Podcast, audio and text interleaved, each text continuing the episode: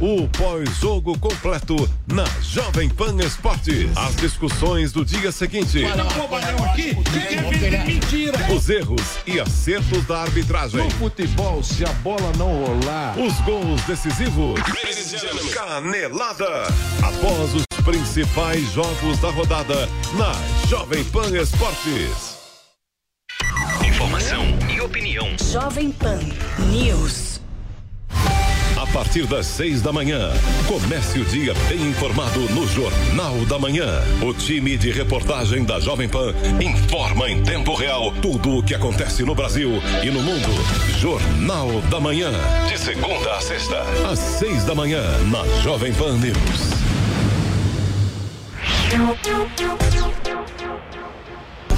Direto de Brasília.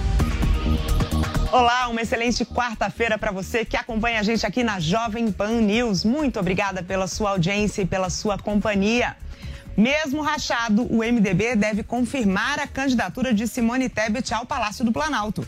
PSDB e Cidadania fazem convenção e adiam a escolha do nome para vice na chapa com Tebet. E daqui a pouco o PP vai confirmar o apoio à candidatura do presidente Jair Bolsonaro à reeleição. Presidente do PL, partido de Bolsonaro, se encontra com o presidente do TSE em meio a ataques a urnas eletrônicas. E Bolsonaro defende ações do governo durante a pandemia e a cloroquina em discurso no Conselho Federal de Medicina. Eu sou Catiúcia Soto Maior e sigo com você até as quatro e meia da tarde com as principais notícias da capital federal ao vivo, a partir de agora, direto de Brasília. O MDB deve oficializar hoje a candidatura de Simone Tebet à presidência da República. E sobre isso a gente conversa agora ao vivo com a repórter Yasmin Costa. Yasmin, como está sendo a convenção do partido? Ainda não acabou, né? Oi, Catiúcia, boa tarde para você e para todo mundo que acompanha a gente aqui no Direto de Brasília. Pois é, essa convenção começou por volta das 10 da manhã e nesse momento há uma grande expectativa porque os membros ali do MDB já estão sentados à mesa para fazer esse anúncio sobre a oficialização do nome da senadora Simone Tebet, como que foi a adesão dentro do próprio partido, porque como você disse, o MDB está rachado, uma ala do partido chegou a tentar adiar essa convenção que aconteceu hoje de forma virtual, mas ela realmente saiu, aconteceu, ela foi liderada pelo presidente nacional do MDB, o deputado Baleia Rossi, que disse estar confiante com o nome da senadora Simone Tebet para conduzir aí o partido nessa corrida presidencial. Votaram hoje 279 membros, suple, eh, membros eh, oficiais do MDB, que fazem parte do MDB, e também suplentes votaram. E essa votação a gente vai conhecer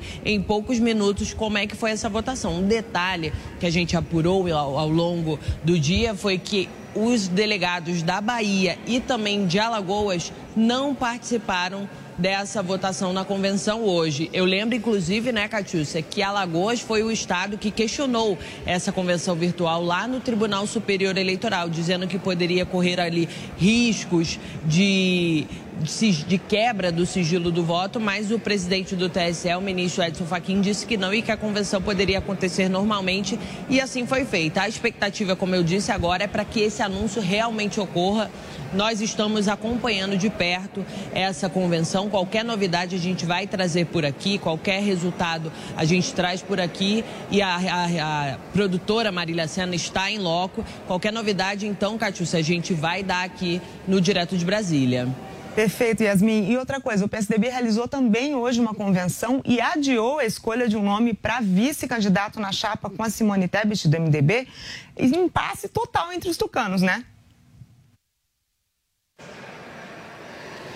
Pois é, Catius, é, PSDB e também o Cidadania fizeram essa convenção. O apoio à senadora Simone Tebet nessa corrida presidencial está mantido sim. Eles vão apoiar a senadora Simone Tebet. Mas lá no começo das conversas dessa federação, que inclui MDB, PSDB e Cidadania, ficou acertado que o MDB indicaria o nome da presidente, da, do candidato que iria concorrer à presidência e Cidadania e o PSDB indicaria o vice. Foi muito especulado o nome do senador Tasso Gerençati. Há também uma grande especulação que vem ganhando força também para o nome da senadora Elisiane Gama. Também tem o da senadora Mara Gabrilli. Mas o certo, a oficialização, isso ainda realmente não saiu. Inclusive, o presidente nacional do PSDB, Bruno Araújo, ele falou sobre essa questão de eh, levantou essas possibilidades de alguns nomes que têm ganhado força, mas disse que o martelo realmente não vai ser batido nesse momento. Eles vão aguardar ainda para uma conversa interna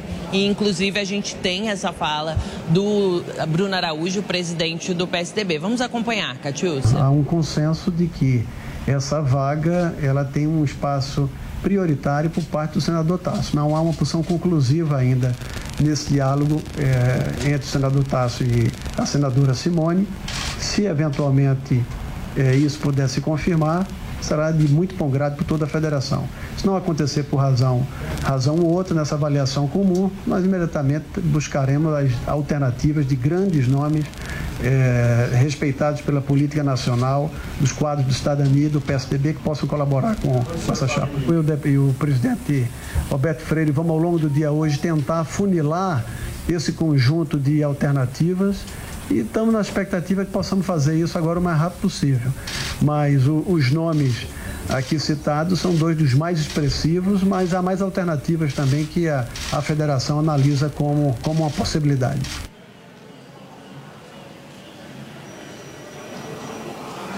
Pois é, Catiúcia, semana que vem é a última semana dessas convenções partidárias e a gente aguarda essa posição do PSDB e Cidadania para definir como que vai ficar essa chapa envolvendo PSDB, Cidadania e MDB para essa corrida presidencial que até o momento tem a confirmação de que a cabeça de chapa é a senadora Simone Tebet. Eu volto contigo. Muito obrigada, Yasmin. É isso mesmo. Até o dia 5, então, sai, tem que sair o nome do vice nessa chapa. E agora a gente tem uma participação muito especial aqui direto de Brasília. Vamos conversar com o nosso comentarista José Maria Trindade. Querido Zé Maria, muito bem-vindo de volta. Estávamos todos com muita saudade por aqui. E antes da gente falar de política e trazer para a nossa audiência suas apurações exclusivas de sempre, eu preciso declarar em nome da sua equipe aqui de Brasília e tenha certeza, é também um sentimento compartilhado por, por todos os nossos colegas do Grupo Jovem Pan. Você é muito importante para a gente. Sinta-se abraçado por todos nós nesse seu retorno. Você fez muita falta e a gente está aqui para você. Bem-vindo. Perfeito, olha, muito obrigado. Eu me sinto mesmo confortável exatamente aqui na Jovem Pan. Obrigado, Catiúcia, obrigado a todos e um grande abraço. Catiúcia, esta temporada de convenções partidárias é um momento muito importante na vida dos partidos políticos. Agora é diferente porque os partidos estão fragilizados e os nomes falam muito mais alto até do que os partidos, né? Neste caso, do lançamento do MDB, houve sim grandes divergências no lançamento de candidatura. Um grupo pró-Lula queria lançar é, uma uh, apoiar o PT, né, entrar na campanha do ex-presidente. Isso renderia mais tempo de propaganda e também mais dinheiro, possibilidade de gasto. Outro grupo queria a neutralidade ainda, outro queria apoiar o presidente Jair Bolsonaro. Houve um acordo ali, primeiro, vice. Tasso Gereissati já estava confirmado internamente. Me disse o presidente da, eh, da, da, da, da, Ulisses Guimarães, que é uma comissão importante eh, do, do MDB, né, eh, a, que é um, um grupo de estudos do MDB, de que a situação é a seguinte: já havia pesquisas qualitativas indicando que melhoraria a campanha sem Tasso Gereissati, sem aqueles preparativos, a situação muda completamente. E aí a Executiva Nacional vai receber por parte desta convenção partidária, que é o órgão máximo do partido, uma autorização para indicar o vice e, como você disse, até o dia 5. Campanha eleitoral, Catiúcia, haverá mesmo a divisão no MDB. Alguns vão ficar apoiando a, a candidata Simone Tebet. Me disse o deputado Hildon Rocha, do Maranhão, de que lá ele já está trabalhando para Simone Tebet. Segundo é, é, turno, será outra coisa. E mais, muitos eh, MDBistas não gostaram da entrevista dela, da última entrevista, porque disseram que ela caiu numa armadilha. Foi forçada a falar mal do presidente Jair Bolsonaro e fazer duras críticas. O entendimento é de que a campanha de Simone Tebet deve ser pelo meio, falar de propostas, falar de país e não fazer críticas duras, nem ao presidente Jair Bolsonaro, nem ao ex-presidente Lula. Política, né? É, agora, o impasse em torno desse nome para candidato a vice-presidente e também essa convenção totalmente discreta escancararam a queda de força do partido, né? A gente pode dizer isso. Olha, eu convivi aqui com é, é, convenções partidárias enormes, né, grandes, polêmicas, onde é, Iris Rezende trazia de Goiás policiais e, e, e torcedores e tomavam conta do Congresso Nacional. Era uma disputa quase que física ali. Houve momentos de constrangimento com a candidatura negada de Itamar Franco à presidência da República pelo partido e outras disputas muito pesadas, né? Só que depois o MDB tem esta estranha mania de abandonar o candidato. Faz uma convenção, indica o candidato e cristianiza, ou seja, abandona o candidato. Simone Tebet está neste patamar confirmada hoje, vai dar o seu recado, mas tudo indica que o PMDB continuará com seus candidatos preferidos. Muito obrigada, Zé Maria Trindade. Você volta daqui a pouco aqui direto de Brasília. E o Progressistas, partido eh, de Arthur Lira e de Ciro Nogueira, realiza daqui a pouco uma convenção para confirmar o apoio à candidatura à reeleição do presidente Jair Bolsonaro. Sobre isso, a gente conversa agora com o repórter Bruno Pinheiro. Bruno, o presidente vai participar? Boa tarde para você. Olá, Cátia, tudo bem? Que bom falar contigo. Ótima semana. Vai sim. A segurança já foi reforçada aqui nesta região onde estamos. Algumas áreas já estão isoladas e Jair Bolsonaro vai estar sim nesta convenção no auditório aqui na Câmara dos Deputados. Lembrando que o, o Congresso, de forma geral, está em recesso ainda, mas houve essa abertura do auditório onde haverá este evento. Esse é um evento importante que vai ser um apoio à candidatura à reeleição de Jair Bolsonaro. Aqui existe uma ligação muito forte, como uma ampla maioria no governo de Bolsonaro também. Inclusive o ministro Ciro Nogueira, que também é o presidente direto envolvido nesta convenção. Tem Ricardo Barros, que é o líder do governo na Câmara também, e tem também o deputado Arthur Lira. Antes mesmo de Jair Bolsonaro fechar esse acordo, esse casamento, como ele mesmo sempre fala com Valdemar da Costa Neto, as duas legendas já estavam apoiando ali a gestão de Bolsonaro, que é o chamado Centrão, né? E começou a se aproximar e aí veio até ganhando essa autonomia como chefe da Casa Civil, ministro Ciro Nogueira. Este evento, então, há uma expectativa de fala de Jair Bolsonaro também, a expectativa é que inicie 5 da tarde. Um pouco antes das 4 horas, a segurança já era reforçada aqui na Câmara dos Deputados. A gente vem acompanhando diversas convenções. Dia 5 de agosto é o último dia, então é realmente uma corrida contra é, essas últimas horas para realmente várias definições. Então, a declaração de apoio a campanha de Jair Bolsonaro numa reeleição. Só para a gente finalizar, independentemente sobre essa convenção, o candidato só está autorizado a fazer o seu pedido de voto ao seu eleitor em 16 de agosto, conforme diz a lei eleitoral. A gente vai acompanhar qualquer novidade, qualquer discurso em relação a esta convenção. A gente volta ao vivo aqui na Jovem Pan. É com você, Cátia.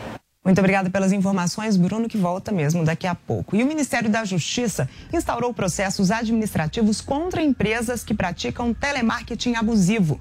Detalhes com Paula Cuenca. O Ministério da Justiça e Segurança Pública informou que abriu processos administrativos contra 26 empresas que já haviam tido parte das suas atividades suspensas ainda na semana passada por conta da prática de telemarketing abusivo. De acordo com o Ministério, caso essas empresas de fato venham a ser penalizadas, elas podem pagar uma multa de até 13 milhões de reais por cada negócio. Ainda na segunda-feira da semana passada, no dia 18, o Ministério da Justiça e Segurança Pública, por meio da Secretaria Nacional de Defesa do Consumidor, já havia determinado que 180 empresas fizessem a suspensão parcial das suas atividades de telemarketing por identificar a prática de telemarketing abusivo. Isso porque, de acordo com o Ministério, nos últimos três anos foram registradas mais de 14.500 denúncias de diversos consumidores de toda a parte do país. São diversas ligações que eram feitas para oferta de serviços ou então de produtos sem autorização desses possíveis clientes. Por isso que a suspensão foi parcial, serviços de cobrança, de solicitação de doação, ou então de oferta, de venda de produtos e serviços, mas com autorização do cliente para fazer esse tipo de prática, esses poderiam ser mantidos. É neste sentido que o Ministério da Justiça e Segurança Pública acredita que para fazer essa prática do telemarketing abusivo, essas empresas obtinham dados de forma ilegal desses possíveis clientes, o que iria ferir tanto o Código de Defesa do Consumidor quanto a Lei Geral de Proteção de Dados e também o Marco Civil da Internet. De Brasília, Paula Cuenca. O secretário de Vigilância em Saúde, Arnaldo Medeiros, falou com exclusividade ao repórter Bruno Pinheiro sobre a preparação do Brasil para enfrentar a varíola dos macacos. Vamos conferir. Em uma entrevista exclusiva à Jovem Pan News, o secretário de Vigilância em Saúde, Arnaldo Medeiros, explicou a articulação do governo para o lançamento da campanha de vacinação contra a varíola dos macacos. Orlando explicou ainda o motivo do Ministério da Saúde ter desmontado a sala de situação, a que monitorava o avanço dos casos. A sala em si, ela foi desativada, porque o objetivo da sala se alcançou esse objetivo, que era definir uma vigilância ativa. E agora a doença ela se torna uma doença de vigilância no nosso país, como tantas outras doenças que a Secretaria de Vigilância em Saúde toma conta. Né? Essa vigilância é tão importante e tão significativa que ela é tão sensível que a qualquer aumento de casos nós somos capazes de dar o diagnóstico. Essa é a prova concreta de que nós temos no país uma vigilância, uma vigilância ativa. Né?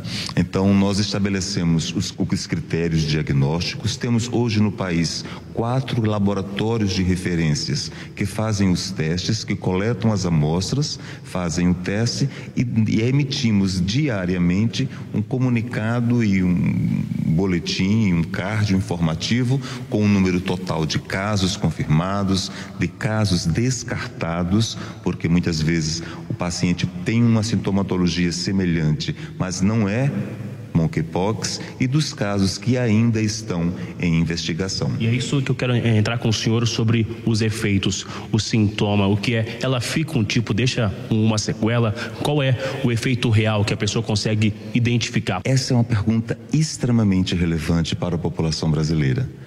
A varíola dos macacos ou a monkeypox, ela é uma doença que inicia-se, ela se transmite basicamente através de contato, de contato de pele, de pele com pele ou com áreas contaminadas, como lençóis, objetos pessoais contaminados com secreções das lesões, mas ela inicia em geral com uma febre súbita, intensa, com dor de cabeça, com dor no corpo, exaustão, náuseas.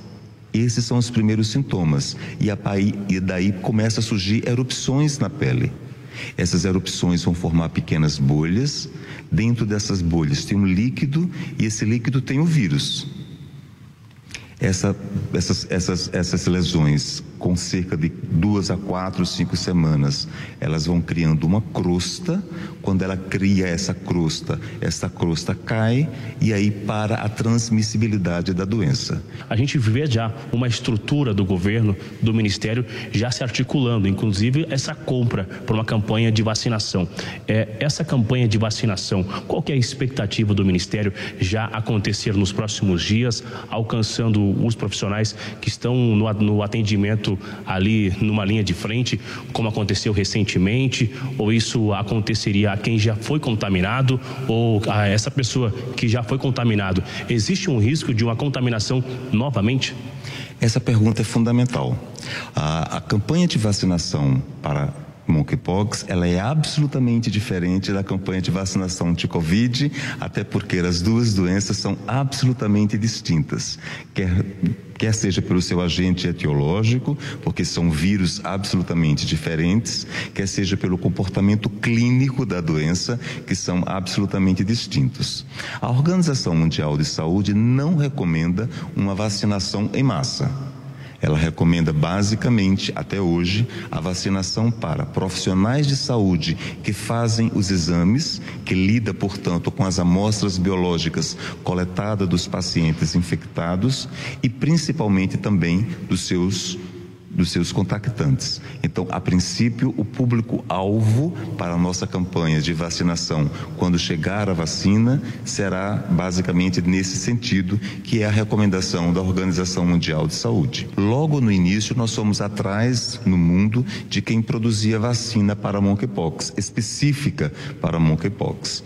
Nós temos uma empresa dinamarquesa que não tem escritório no Brasil, que tem uma produção muito baixa, e mas mesmo assim nós entramos em contato com essa empresa e via a OPAS a nossa Organização Pan-Americana de Saúde, através do fundo rotatório, nós entramos com um pedido para aquisição de doses para o nosso país. A OPAS, portanto, está em tratamento com a empresa para comprar aquisições para toda a região das Américas, inclusive para o nosso país. Nesse primeiro pedido, no primeiro pedido, nós solicitamos cerca de 50 mil doses de vacinas. Isso já chegaria aos profissionais que realizam esse atendimento, né? Que seria suficiente para os profissionais que fazem esses exames e os seus contactantes dos pacientes infectados. Já existe um, um, número do orçamento que será voltado a esse enfrentamento? Já foi divulgado? Tem uma expectativa? De que seja aplicado isso no financeiro? O Ministério da Saúde está com planejamento orçamentário adequado para comprar todos os insumos necessários para garantir a segurança da população brasileira. A gente tem vários estudos avaliando com relação a isso. Por exemplo, a dose está em média cerca de 90 euros a, a unidade a uma dose. E, o, e a posologia são duas doses. Então, tem um quantitativo para doses, tem um quantitativo para aquisição de testes, de modo que o Ministério da Saúde, existe orçamento no Ministério da Saúde suficiente para aquisição dos insumos necessários para controlarmos a doença. As doses da vacina, segundo o secretário de Vigilância em Saúde, elas devem chegar ao Brasil até o início do mês de novembro. As 50 mil doses compradas pelo governo federal. Elas deverão atender o esquema vacinal completo dos profissionais que estão tendo tendo contato direto com a doença. Segundo o secretário de Vigilância em Saúde, as 50 mil doses da vacina contra a varíola dos macacos compradas pelo governo federal devem chegar ao Brasil até o início do mês de novembro. Esse lote será suficiente para o esquema vacinal completo dos profissionais que estão tendo contato direto com o vírus. E agora a gente segue para acompanhar no MDB a confirmação do nome de Simone Tebet como candidata à presidência. Vamos ao vivo saber como está lá. A Simone Tebet, sim à renovação do MDB, sim ao Centro Democrático, sim ao Brasil. Uma grande vitória, parabéns a todos.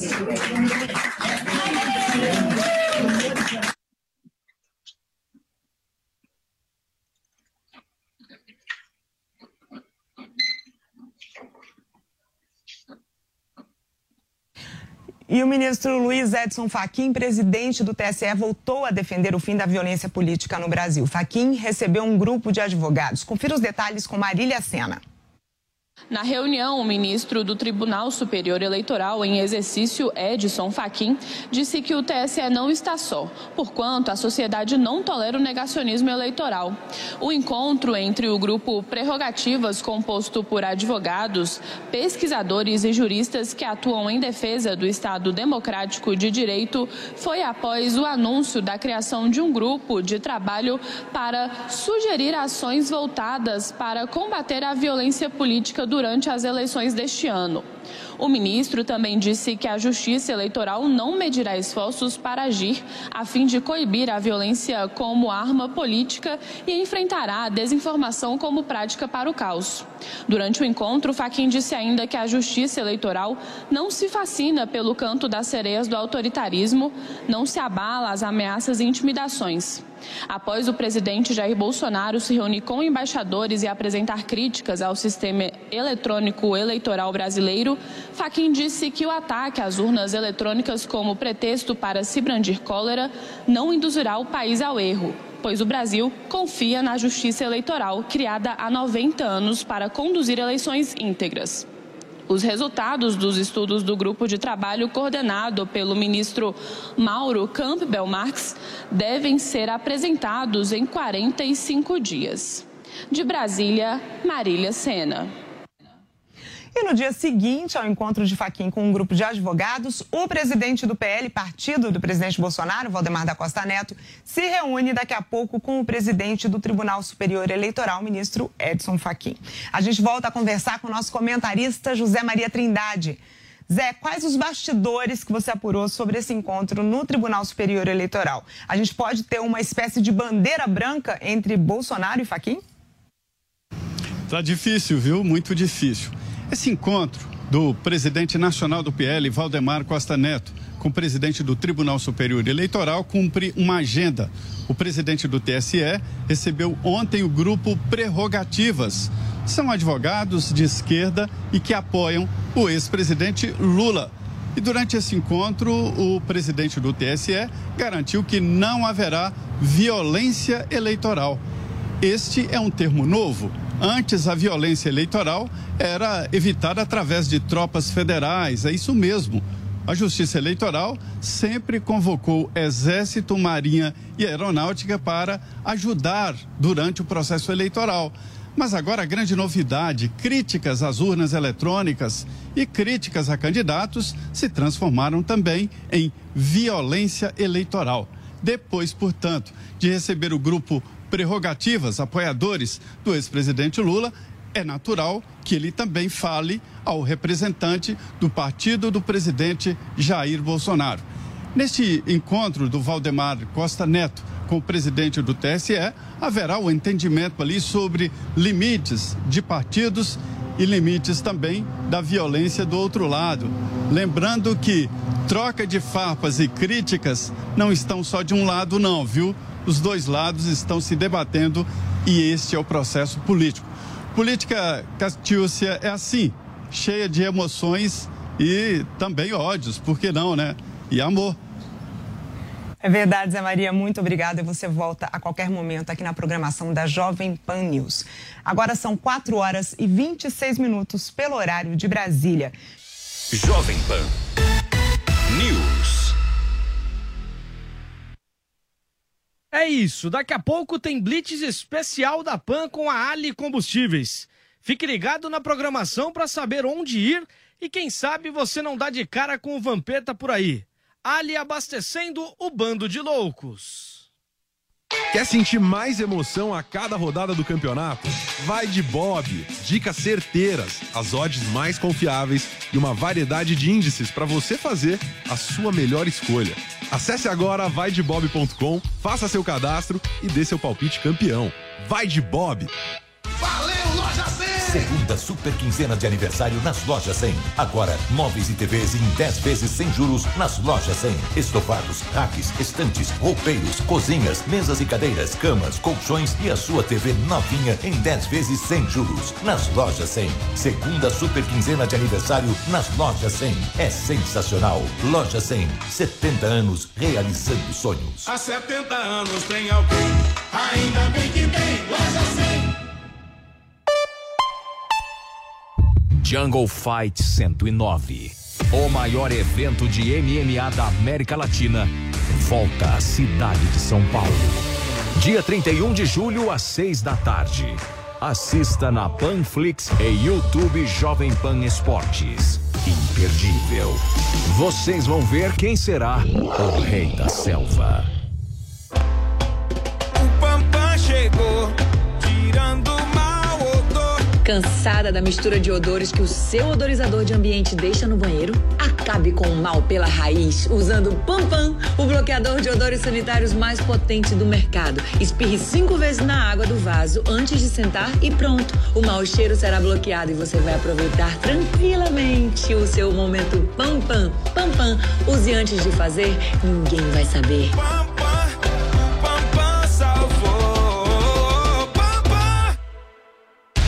A Jovem Pan está com você em todos os lugares e em todos os momentos. De manhã, informação e opinião na medida para começar o dia do jeito certo. Bem-vindo, já estamos no ar, começando o Jornal da Manhã para todo o Brasil. Os principais assuntos. Os principais assuntos. A notícia de última hora. Uma frente fria chegou ao Rio de Janeiro. E aquilo que mexe com a sua rotina. Até o momento, o engarrafamento. Tudo passa pelo microfone da Pan. A Jovem Pan está com você o tempo todo, com som e imagem. De Brasília, Luciana Bezerra. Certo, Popeta, como é que foi a conversa com o Marcelinho? Agora, Constantino, se a gente analisar. Rio, Rodrigo Viana. Viu só? Acesse jovempan.com.br, baixe o aplicativo da Panflix e se inscreva em nossos canais no YouTube. Jovem Pan News.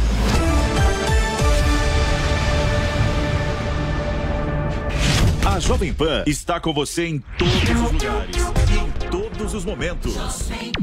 De manhã, informação e opinião na medida para começar o dia do jeito certo. Bom dia, ouvinte da Jovem Pan. A partir de agora, manchetes do Jornal da Manhã. Ao longo do dia, nossos repórteres não deixam escapar nada. A gasolina vai voltar a subir. E aquilo que mexe com a sua rotina. As fortes chuvas que atingiram.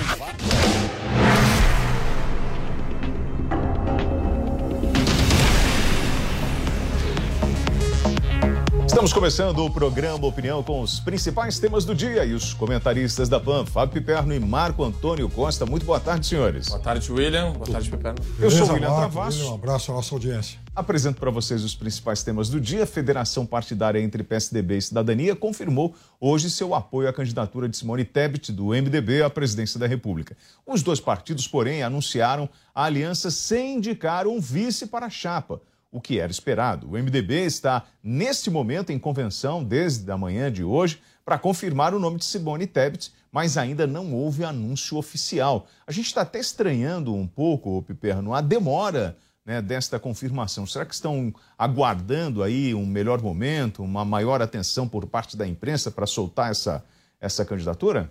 Veja bem, William, na verdade há uma série de definições. Primeiro que essa convenção... Atenção, só perdão, Piperno, acabam de confirmar a Simone Tebet como candidata do MP, como pré-candidata do, do MDB à presidência da República. Estávamos nós falando aí dessa estratégia de atrasar um pouco. Na verdade, estávamos esperando o opinião começar, Piperno, para a gente poder passar a informação em primeira mão. Então, Simone Tebet, pré-candidata do MDB à presidência da República. Agradecemos então a deferência, agora ela oficializada então como candidata, falta exatamente a definição de quem será o vice.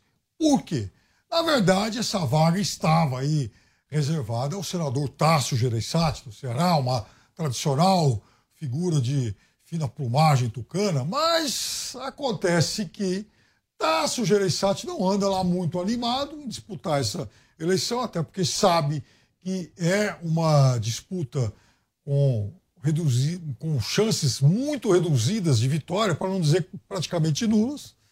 E do outro lado, levantamentos internos apontam que, de fato, o nome do senador hoje não agregaria tanto à chapa de Simone Tebet.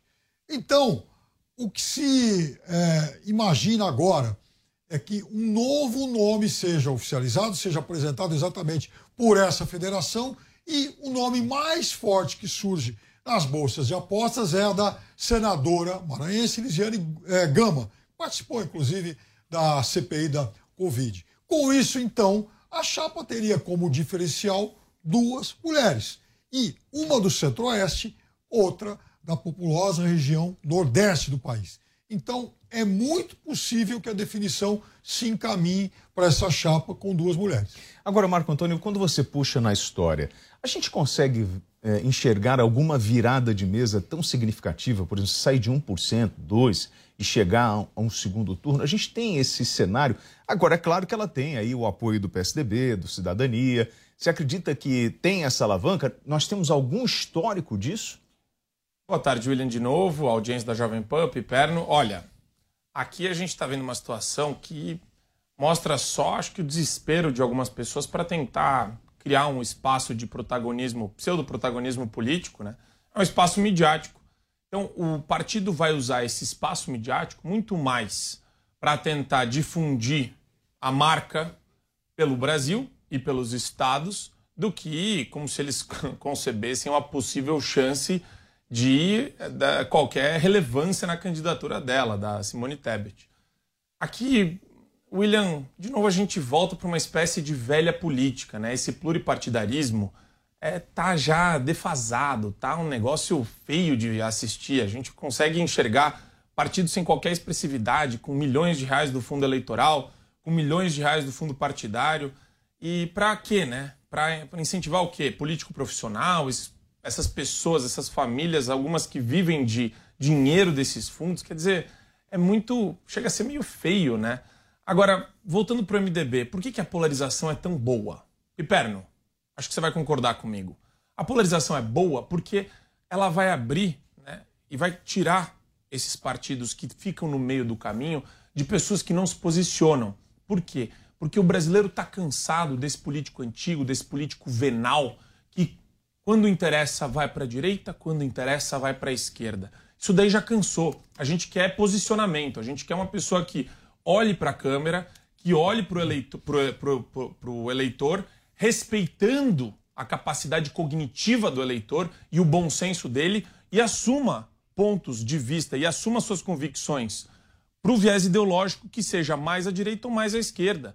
Esse negócio de tornar o debate ultracomplexo como se fosse alguma coisa de outro mundo, onde só um ungido, só um intelectual consegue falar para mim quais são os pensamentos em voga e é muito mais do que direita e esquerda, isso daí ninguém mais aguenta. O pessoal quer uma coisa simples, uma pauta programática simples. Ou a pessoa quer o Estado interferindo na economia e na vida dela, ou a pessoa quer o Estado fora da vida dela. É, é simples o, assim. O... E esse, o, o, MDB está vivendo esse racha exatamente por conta disso. Porque você está vendo que o partido está completamente dividido e ninguém está com a Simone Tebet. Eu ainda vou fazer uma provocação para o Piperno. Tanto faz se é homem ou mulher. Esse negócio de política identitária já deu também. Ninguém mais aguenta ficar ouvindo isso como se tivesse mais relevância porque é mulher. Isso daí é bobagem. Gente, é a mesma coisa que você olhar para a cor da pessoa ou para a opção sexual dela. Isso daí é irrelevante para o debate político. Quando você pega o histórico da Simone Tebet, o Marco fala em velha política, não sei se a gente pode considerar a Simone como um, fazendo parte dessa coisa da velha política, mas ela tem um histórico muito bem Nossa. sucedido é, dentro da política, né? Como prefeita, como deputada estadual, como senadora. Ela está nesse jogo desde 2002, 2004, 2002, né? Ô, oh, William, ela nasceu fazendo política. A Simone Tebet faz política desde o berço. Ela é filha de Rames Tebet, um político importante no Mato Grosso do Sul. Foi, inclusive, presidente do Senado. Então, ela cresceu, né? É, testemunhando muitos encontros políticos, alianças, eleições, vitórias, derrotas, enfim, esse ambiente não é nem de longe novidade para ela. E é óbvio que a Simone Tebet também passa a ser um nome, é, quem sabe, para uma futura oxigenação desse partido que ficou tão desgastado e definhou nos últimos tempos. A gente não pode esquecer que o velho PMDB chegou a fazer 305 deputados federais. Hoje, esse atual MDB é um partido com um pouco mais de 30 cadeiras à Câmara. Então, a candidatura é sim muito importante para esse partido que nasceu como uma frente de oposição. Era um partido que fazia oposição à ditadura militar e que, portanto, desde seu início, tinha gente da esquerda e até mesmo a oposição conservadora. Isso se manteve com o tempo e é por isso que o MDB foi, ao longo do tempo, se consolidando como uma frente de caciques estaduais jamais unidos por uma mesma base ideológica. Não, não existe no partido uma base de pensamento, uma unidade de pensamento. Foi sempre um partido heterogêneo nesse, nesse sentido. E está na hora, sim, do partido, que já foi tão grande um dia e que é muito capilarizado, voltar a ter, de fato, uma liderança, é, digamos, de inserção nacional. Coisa que a Simone Tebet ainda não é. Mas vai ter toda uma campanha para realmente tentar crescer. É óbvio que, como eu disse antes, as chances são extremamente escassas para não dizer nulas, mas é importante participar e, quem sabe, aumentar esse teto do partido. Quando você pega a vida profissional dela, Marco, você vê uma ascensão. Ela, advogada, política, professora, deputada estadual, prefeita, duas vezes vice-governador, depois senador. Então a Simone, inclusive em um dos mandatos, ela teve uma aprovação de mais de 70% é, da população. Então, assim, você mostra uma pessoa, um profissional na área da política evoluindo Uh, e chegando a pré-candidata à presidência da República. Para além de partido ou não, você tem que reconhecer que é um trabalho a ser é, aplaudido ou não? Não, imagina. Você só não. me falou cargos ocupados por ela. O que, que tem de trabalho a ser aplaudido? Não, mas ela conquistou esses cargos por voto. E daí? Tá cheio de político profissional de esquerda, político profissional que vive da, de eleição. E o que, que tem de mérito nisso daí? Isso daí não tem não? mérito. Eleição não é mérito. Você tem bandeiras, você tem um discurso coerente, um discurso coeso. Ela, por exemplo, recentemente se mostrou uma pessoa completamente incoerente. E isso deve ser apontado e é apontado nas campanhas. Você vê, por exemplo, vídeos dela há alguns anos defendendo o voto auditável. Nossa, agora, né, do nada, ela ficou contra. Engraçado isso, né? Isso mostra a falta então. de coerência, a falta de integridade do ponto de vista de honestidade intelectual. Agora, calma lá. Tem um ponto que é importante aqui. Uh, também o papo identitário que ninguém gosta e ninguém engole essa bobagem. Ai, mulher vota em mulher. Quer dizer, isso daí é, é, não é só demodê, é uma coisa meio cafona, é uma coisa meio piegas. E o público percebe isso. Por isso que não tem, não tem só a questão da infraestrutura partidária que falta para ela, porque o partido está rachado e ninguém está apoiando ela. Existe também um discurso completamente disléxico, sem coerência, sem coesão. É, falar que não, que a gente não tem que levar em consideração que ela foi a primeira mulher eleita prefeita em Três Lagoas, isso em 2004, finalizou em 2008, ela finalizou a votação reeleita prefeita com 76% dos votos válidos. É muita coisa, Piperno. Bom, depois tem o seguinte, né? O fato dela ter revisto algumas posições não quer dizer absolutamente nada. Quer dizer que ela mudou de ideias. A gente muda de ideia relação a muitos temas ao longo da vida. Se existe um e motivo válido, mas peraí, tem que ter um motivo, tem que ter um motivo ela relevante. Ela constatou que não, talvez constatou. ela estivesse enganada e, e, aí ela que entende da posição dela, não sou eu. Ela tem, aliás, total autonomia, como qualquer Todo um, mundo tem. qualquer um de nós, exatamente, o seu livre-arbítrio. Mas as pessoas notam isso, aquilo que ela quer. Se mudou de ideia, ok. Por exemplo, ela tem é, uma assessora econômica que é uma pessoa extremamente credenciada, preparada, graduada, que é a Helena Landau, que era chamada, inclusive, de a senhora privatização no governo Fernando Henrique. É uma defensora, assim, de, de, de se privatizar praticamente tudo, o que mostra que a Simone Tebet vem com uma agenda, é, até certo ponto, muito, muito liberal, porque, inclusive, ela é a favor disso. Ela só não é a favor da privatização da Petrobras. E já falou que o resto topa privatizar tudo. Então, é importante que a gente também conheça as posições dela. Coisa, Hoje né? deixa de ser uma candidata nanica, exótica, passou daquela fase de 1, 2%, o levantamento que está batendo em 4%, e pode ser que cresça ainda um pouco mais. Então é importante saber, até porque quem tem 5, 6, 7%, quando passa a negociar apoio para o segundo turno, chega com cacife um é, e aí, Marco, quando eu falei para você, perguntei para você sobre o histórico das pessoas, né, se elas com 2, 3% conseguem chegar a um segundo turno, se a gente tem isso na história brasileira, é, é muito em função do que está agora nessa tarde aqui. Ó. Apoio do PSDB e Cidadania a Tebet dá fôlego à terceira via. Você acredita que a, a, junção desses partidos apoiando a Simone, isso pode virar o jogo em função uh, das bases na, nas prefeituras, nos estados? Peraí, virou um programa de stand-up agora, porque só pode ser uma piada isso daí, né? Tanto faz o apoio dos partidos, de novo, não tem expressividade, não tem discurso. O PSDB não tem? Não tem, acabou. O PSDB tá, tá, tá com, derretendo completamente, não tá sobrando nada, também. não tá sobrando ninguém do PSDB. Você vê que o pessoal lá tá. Os tucanos estão se bicando, mais perdido que segue em tiroteio. Tá um negócio assim desesperador para eles. Por quê? Porque caíram as máscaras, meu caro William. Piperno, caíram as máscaras.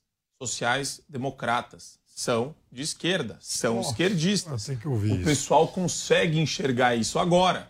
O pessoal viu a política de lockdown protagonizada pelo Dória. Lembra que eu falo do Estado interferindo na sua vida? O Estado fechando o seu comércio, fechando o seu negócio, falando quando você pode sair de casa, quando você tem que ficar dentro de casa. É isso. Isso vem de uma mentalidade coletivista, onde o Estado vai determinar que horas abre o teu negócio, que horas fecha o teu negócio. Essa é a visão do social-democrata. O Dória derreteu. Acabou, ninguém mais fala do Dória. E eu já apontava isso lá atrás. Por quê? Porque não é questão do que aparece na mídia, é a questão do que aparece nas ruas e no ambiente das ruas. Isso que a gente fala toda hora da pesquisa eleitoral. O tempo todo a gente bate nesse ponto. Por quê? Porque muita gente cai no engodo do ciclo de notícias. Quando você vê a realidade, meu amigo, são outros 500. Então não adianta ter os caciques lá organizando os partidos que vão apoiar Simone Tebet, sendo que esses partidos estão esvaziados do ponto de vista ideológico, porque todo mundo enxergou que está cheio de gente de Inferno. esquerda dentro deles. Essa, esse discurso do Marco, é, ele atende a que parcela da população? A bolha, né? A parcela que dos já, dos já convertidos. Isso, Porque, na, no na eleição, nós estamos falando de quantos por cento dos eleitores, em média? Ah, William, é, tá muito cedo pra gente. Ah, que bom que você hoje- tá falando isso. Tá muito cedo, Piperno? Pra gente estabelecer isso, as pesquisas apontam outra coisa. Elas Ah. não vão exatamente mirar nesse tipo de peculiaridade. Até porque é o seguinte. Vamos aos fatos, né? Vamos aos então, fatos. quando se fala, por exemplo, que o Dória foi penalizado por isso, pelo social-democrata, que fez lockdown, ah, vejam, o presidente Bolsonaro, ele é aliado de Zema, de Ratinho Júnior, de Ronaldo Caiado, políticos de direita que fizeram exatamente a mesma coisa que o Dória. Até porque era o que o mundo civilizado fazia e apregoou Não é naquele momento erra mais crítico. Então, Não, tá errado 99% do mundo fizeram isso e eles seguiram essa tendência mundial. Partidos e governos, a direita e a esquerda, em todo o mundo, adotaram as mesmas restrições que eles. Hoje a gente sabe que não então, funcionou. Isso não é uma questão da esquerda, É. isso é uma questão de políticos de bom senso, como naquele momento Zema de direita, Caiado de direita e Ratinho Júnior de direita. Ponto. E ninguém está aqui para criticá-los, eu pelo menos não. Então, vejam, hoje, esses partidos, como, como o PSDB, como o Cidadania, que de fato perderam relevância, têm nessa eleição, quem sabe, mais uma chance. Não para disputar a presidência, porque esse não é o caso. De fato, a candidatura da Simone Tebet é uma candidatura que vai enfrentar todas as dificuldades possíveis, mas quem sabe reconstruírem suas bancadas regionais e daí então conseguirem de novo ter alguma relevância no Vou Congresso. atribuir um pouco de contexto aqui. Tudo tem a ver, meu caro Piperno, com proporção e intensidade. As pessoas reparam nas coisas. Por mais que o pessoal da esquerda ache que não, as pessoas reparam. O Zema e Caiado não fizeram críticas levianas, toscas, ensandecidas à presidência da República, como nosso é, já extinto da vida política, João Dória.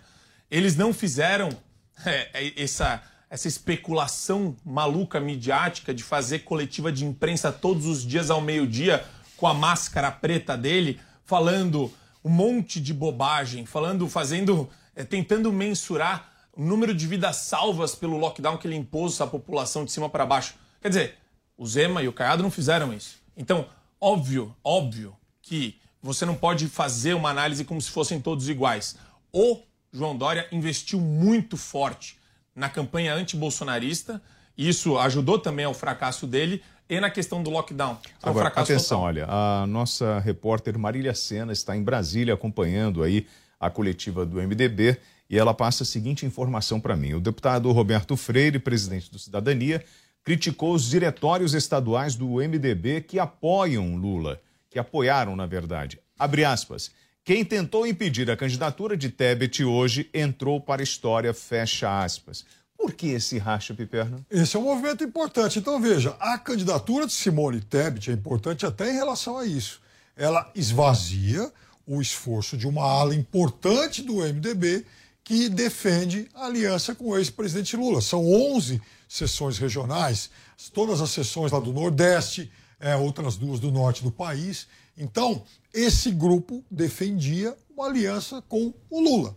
Não fosse a candidatura a presidente, provavelmente o MDB teria marchado para esse caminho, embora uma parte desse partido é, mais situada aqui no centro-sul do país tenha um viés mais bolsonarista, são mais próximos do presidente Bolsonaro, a começar pelo MDB lá do Rio Grande do Sul, de Osmar Terra e companhia. Então, O fato de ter uma candidata a presidente, na menor, na, na, na, na, assim, na mais remota das hipóteses, já pelo menos esvazia esse esforço de outros grupos de levarem o partido para essa ou para aquela candidatura. Então, Marco, eh, seria muito difícil a gente ver, por exemplo, Simone Tebet apoiando no segundo turno Lula? Olha, é difícil falar porque o partido está completamente fragmentado nesse aspecto. Então, é, é, o PMDB, o, o, MDB, ele se coloca de uma maneira que a população já está enxergando e é outra máscara que cai, né? Quando você vê a composição dele, Renan Calheiros, esse pessoal que já está há séculos na política, são fósseis políticos, você vê que não existe discurso, existe só interesse lá. O que mobiliza o pessoal lá dentro é puro interesse político. Eles não têm nenhum tipo de discernimento ideológico. Para eles, não, eles não estão nem aí, na verdade, para o que representam os valores da direita, os valores liberais. Eles estão muito mais preocupados, pelo contrário, num Estado inchado, um Estado grande, que possa promover o partido deles, que possa ajudar com relação a recursos públicos que eles adoram usar. Então, é um centrão muito fisiológico e que o pessoal está notando. Tanto que você vê, né? Aos poucos está diminuindo a quantidade de pessoas lá no Congresso do MDB e a tendência, eu imagino que seja essa. Hoje o brasileiro ele acordou para a polarização e é bom que ela exista para é. criar esse discernimento entre políticos que têm um viés puramente fisiológico e aqueles que têm sim a, na, no currículo deles a defesa da liberdade, a defesa dos valores da direita. Foi bom você tocar no currículo, porque quando eu pego o currículo da Simone, eu tenho lá, por exemplo, mérito do policial militar, é, homenagens que ela recebeu. Ela recebeu também, olha, medalha do prêmio de reconhecimento pelo devotamento no combate à criminalidade. É, prêmio Tenente Coronel PM Ana Neise Batalha, da Polícia Militar. Muitos relacionados à área de segurança pública. Então, como Simone Tebet, que nós acompanhamos na CPI da pandemia, fazendo críticas a possíveis esquemas de corrupção, como nós poderíamos imaginar a, o apoio de Simone Tebet ao PT? Perno.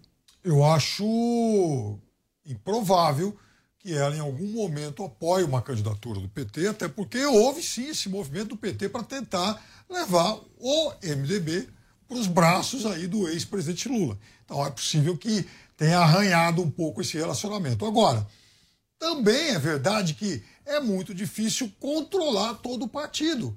Tem uma parte do MDB que já vai no primeiro turno fazer campanha para o Lula. Isso é fato, principalmente no norte e nordeste do país.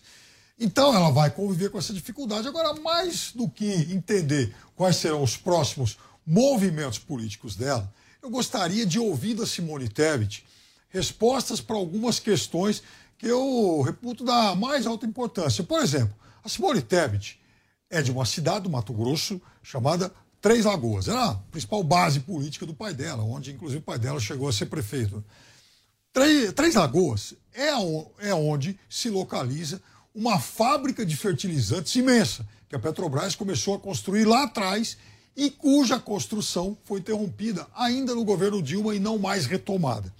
É um desperdício para o país um empreendimento desse tamanho ficar parado até hoje. Então, ela, como uma política dessa região, como alguém que eu imagino que tenha um interesse direto em relação a isso, se pronunciasse sobre o que fazer com essa fábrica que está parada no momento de escassez de fertilizantes em todo o mundo. Eu percebo uma certa inquietação sua, um certo desconforto em relação a esse tema do MDB, da Simone Tebet. Você não acha isso relevante? Não, nem um pouco. É, por que, Marco? Porque, na verdade, a única coisa que ela faz, isso? a única coisa que ela faz é normalizar a candidatura do Lula. É isso que ela faz. Por quê? Porque ela usa o discurso que o piperno da esquerda progressista, universitária, identitária, alguns radicais, gosta de usar que é. Identitária o, com muita honra. Identi, que horror, Piperno. Muita o identitarismo honra. foi, foi o grande fracasso do século XX. Foi o identitarismo tá que ah, acabou com o século XX. Isso, vamos voltar então para a né? escravidão, essas não, coisas todas. É, tirar o identitarismo voto, é isso. Tirar voto de mulher, você... essa coisa toda. Não, não é isso, não. O identitarismo ah. que você prega é o ódio não. entre as pessoas. Não, de jeito você nenhum. gosta que as pessoas e os grupos sociais se odeiem, nenhum. se esgarcem completamente. Mas isso é outra discussão. Gosto de igualdade de oportunidades. Então, você vive num mundo das maravilhas, Ah. né? Porque não existe isso daí. Você não teve. luta por Você isso. não teve oportunidade igual a ninguém, nem ao William, nem ao cameraman que está aqui, nem à produção da Jovem Pan, nem ninguém. Todo mundo Uhum. tem oportunidades diferentes em alguma medida. Mas a gente, isso é outro discurso para outro momento. O que me incomoda não é o oportunismo discursivo da Simone Tebet, que muda de maneira muito conveniente algumas posições que ela detinha no passado e ataca sem nenhum tipo de relevância ou até mesmo fundamento válido o governo Bolsonaro. O que incomoda é que ela faz a equivalência entre o Lula, né, a candidatura do PT e a, a relação com o governo atual. Isso para mim soa muito estranho e soa falso também.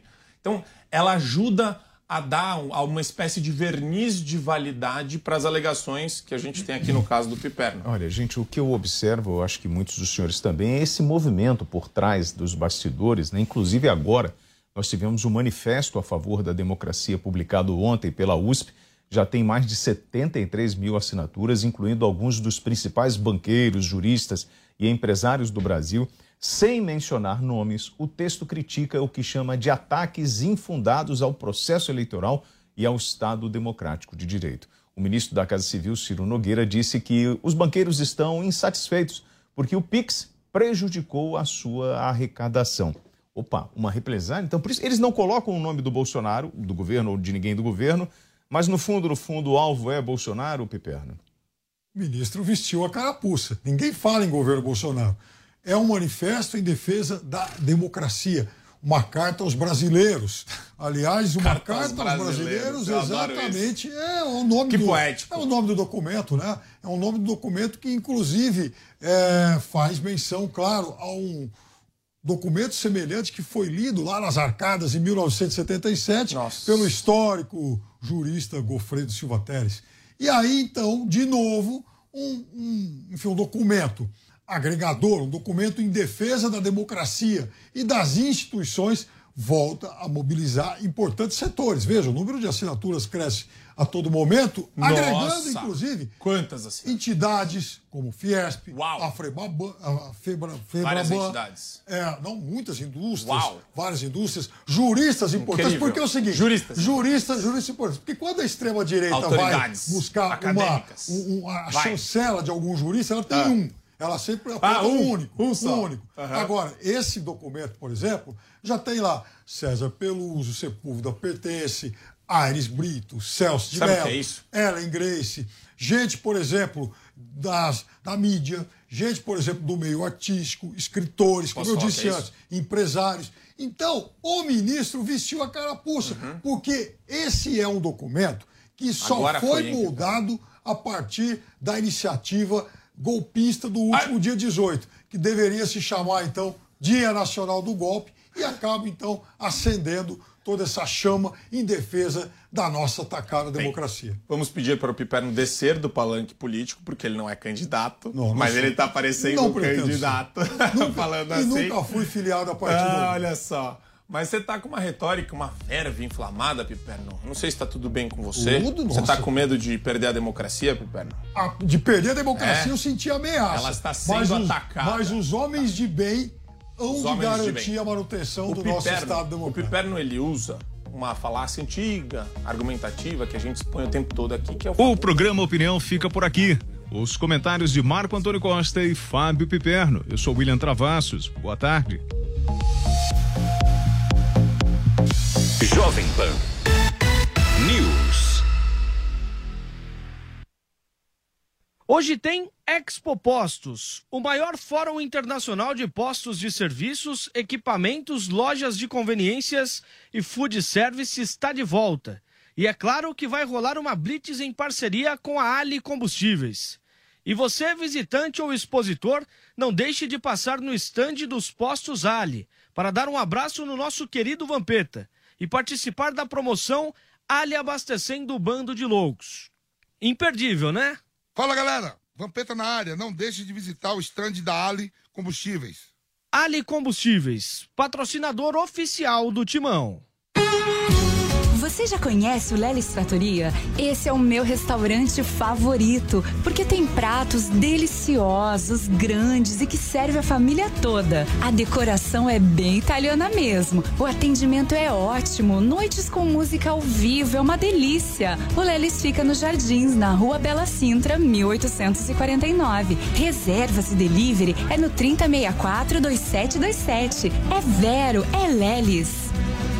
Copa do Mundo do Qatar 2022. Oferecimento Loja 100. 70 anos realizando sonhos. Ainda bem que tem Loja 100. Bob, o melhor site de apostas do mundo agora no Brasil. Brasil One Bet. Vai de bob.com.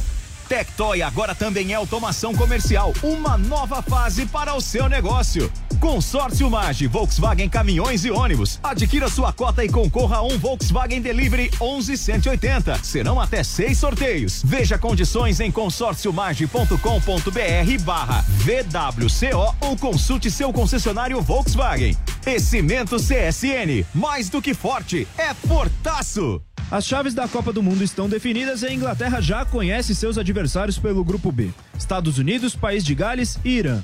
E a seleção comandada por Southgate tem um bom retrospecto contra os norte-americanos em Copa do Mundo. Os dois países já se encontraram duas vezes em mundiais, ambas pela fase de grupos. Em 1950 no Brasil, os Estados Unidos venceram pelo placar de 1 a 0. Já em 2010, na África do Sul, o duelo terminou empatado em 1 a 1. Enquanto isso, será a primeira vez que a equipe britânica encara a seleção de País de Gales em mundiais e a do Irã na história. A Copa do Mundo do Catar acontece de forma inédita no final do ano e o time inglês estreia no dia 21 de novembro contra os iranianos. Você sabe que time vai ganhar o Brasileirão? Sabe quem vai fazer mais pontos na NBA? Entende tudo de Fórmula 1? Então não perca tempo. Entre na vaidebob.com e comece a usar seu conhecimento esportivo para se divertir e ganhar dinheiro. São as melhores ODBs do mercado em plataforma segura e fácil de usar. Vaidebob.com, a melhor plataforma de apostas do mundo agora no Brasil.